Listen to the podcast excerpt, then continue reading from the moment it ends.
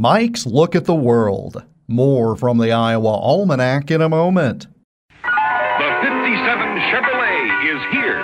Sweet, smooth, and sassy. Your road trips will never be the same when you're behind the wheel of an American legend. Camp Courageous is giving you the chance to win a 57 Chevy Bel Air Sport Coupe. This is the car people turn their heads for. Get your raffle tickets now at campcourageous.org. Learn more and get your raffle tickets now for a chance to glide down the road in a classic 57 Chevy. Visit campcourageous.org. A boy was born on January 31, 1903, in Algona. His father, Gardner Cowles Sr., named him Gardner Cowles Jr., but since Sr. thought Jr. looked Irish, he nicknamed him Mike.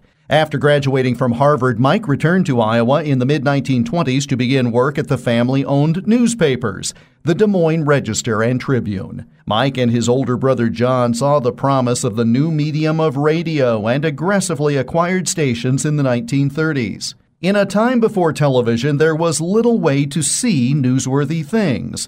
Mike Cole started Look magazine, which first came out in 1937. By the 1960s, Look had passed Life in circulation with a peak of 8.5 million. Mike Cowles' connection to the Des Moines Register literally ran the span of his entire life.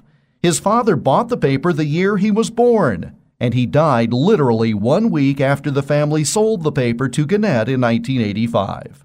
Gardner Cowles Jr., Mike Cowles, became a global force in publishing from a base in Iowa, and he was born in Algona on this date in 1903.